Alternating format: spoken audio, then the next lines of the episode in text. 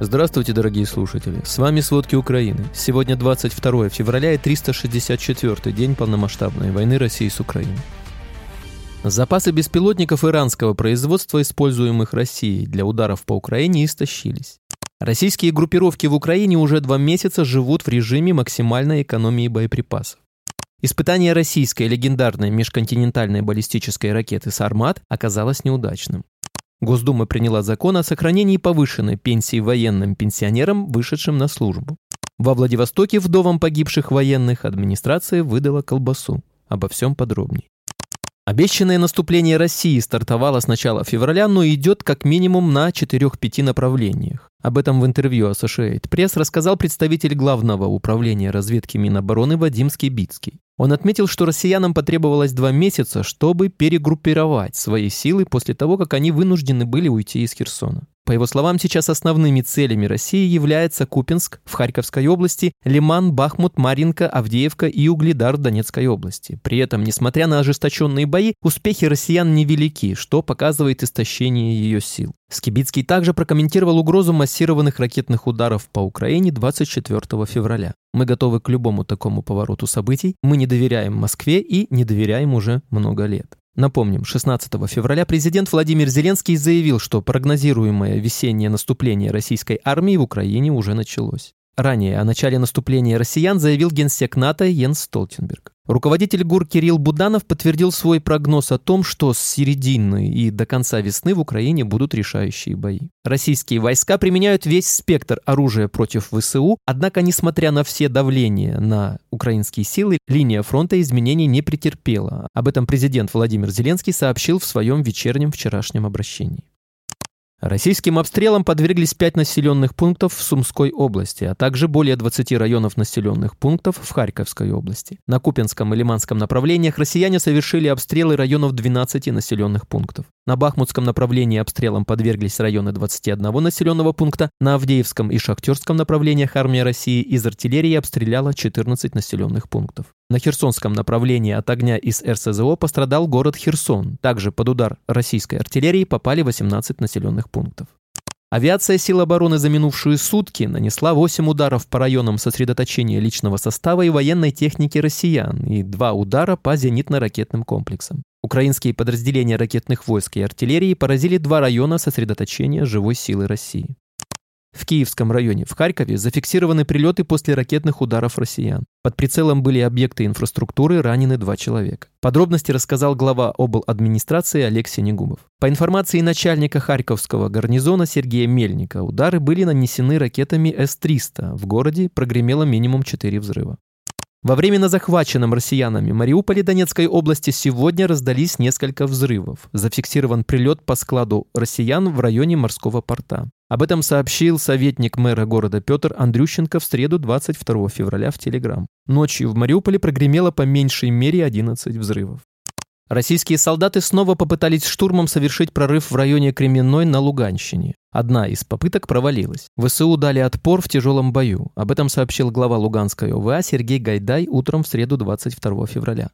На Сватовском направлении вчера россияне эвакуировали убитых и раненых. Накануне тоже понесли значительные потери при попытке прорваться, сообщил глава ОВА.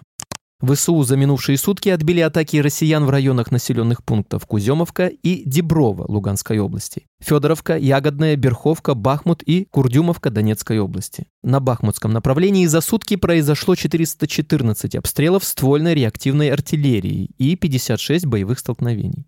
Силы обороны ежесуточно уничтожают российскую военную технику. В эти сутки были уничтожены два танка Т-72 и Т-80, две самоходные артиллерийские установки МСТА-С. Сообщил спикер, добавив, что за прошедшие сутки был уничтожен танк Т-90 самой современной модификации. В то же время сейчас Россия достает из складов хранения старую технику, поэтому на фронте появились БМП разработки 60-х годов, которые были сняты с производства а также встречаются старые образцы танков. Также стало известно, что на временно оккупированных территориях Херсонской области наблюдается высокий уровень дезертирства из рядов российской армии, а в Крыму из-за вагнеровцев сильно ухудшилась криминогенная ситуация. Россияне за сутки потеряли 760 человек, 10 танков, 9 боевых бронированных машин, 4 артиллерийские системы, 5 беспилотников. Общие потери россиян составляют 145 тысяч 60 человек. Это данные Генштаба на 22 февраля. Запасы беспилотников иранского производства, используемых Россией для ударов по Украине, могли истощиться. За последние 10 дней их использование значительно сократилось. Об этом пишет Bloomberg со ссылкой на последние оценки европейских официальных лиц. Украинской разведки заявили, что Россия уже использовала около 660 дронов «Шахет» из 1750 предусмотренных контрактом с Ираном. И в ближайшее время состоится очередная поставка. Недавно издание The Guardian со ссылкой на источники написало, что Иран контрабандой передал России беспилотники дальнего радиуса действия.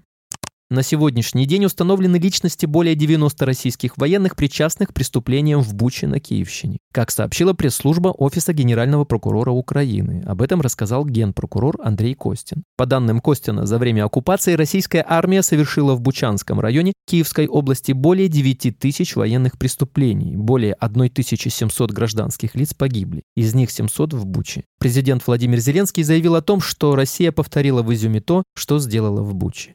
Во время пребывания президента США Джо Байдена в Украине Россия провела испытания межконтинентальной баллистической ракеты «Сармат», которая оказалась неудачным. Об этом сообщает CNN со ссылкой на двух анонимных американских чиновников. Согласно официальным российским данным, ракета «Сармат» имеет дальность полета более 11 тысяч километров и может нести боеголовку весом 100 тонн.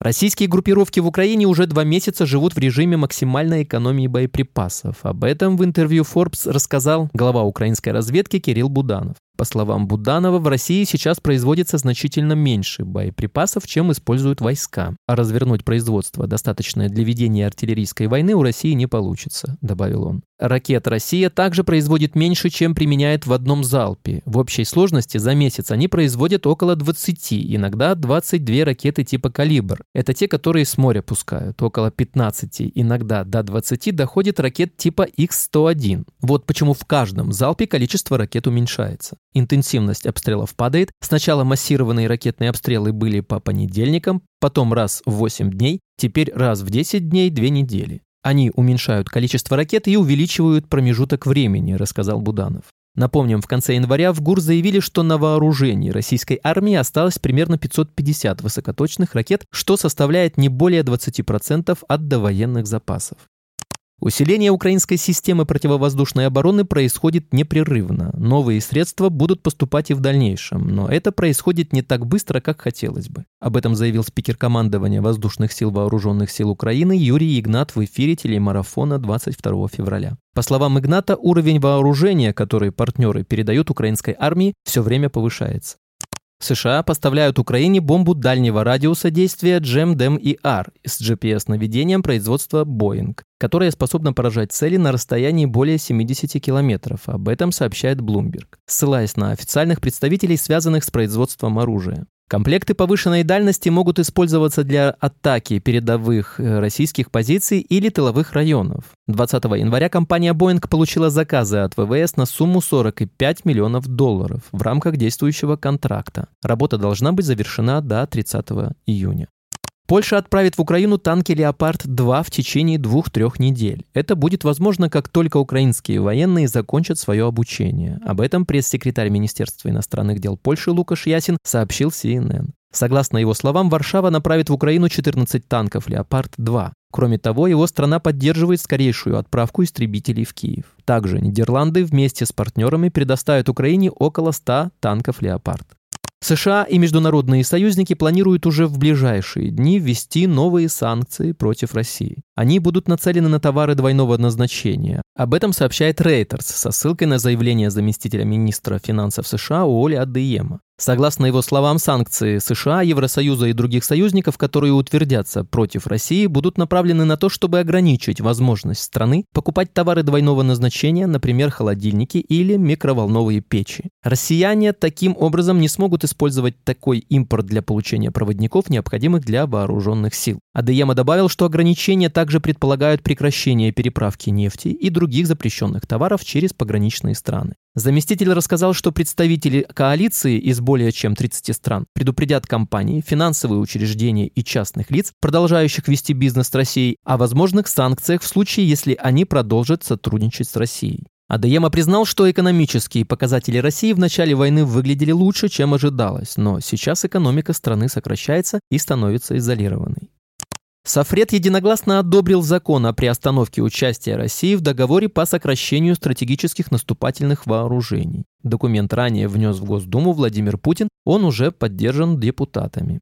Также Госдума приняла закон о сохранении повышенной пенсии военным пенсионерам, вышедшим на службу. Спикер Госдумы Вячеслав Володин пояснил, что сейчас военные пенсионеры, которые возвращаются на службу на должность с окладом ниже, чем тот, от которого рассчитывалась пенсия, будут получать уменьшенную пенсию после возобновления выплат. Это несправедливо военному пенсионеру, который не остался в стороне от участия в СВО, применяет свой опыт, пусть даже и на более низкой должности, должна быть сохранена пенсия в прежнем повышенном размере, цитирует ТАСС Володина.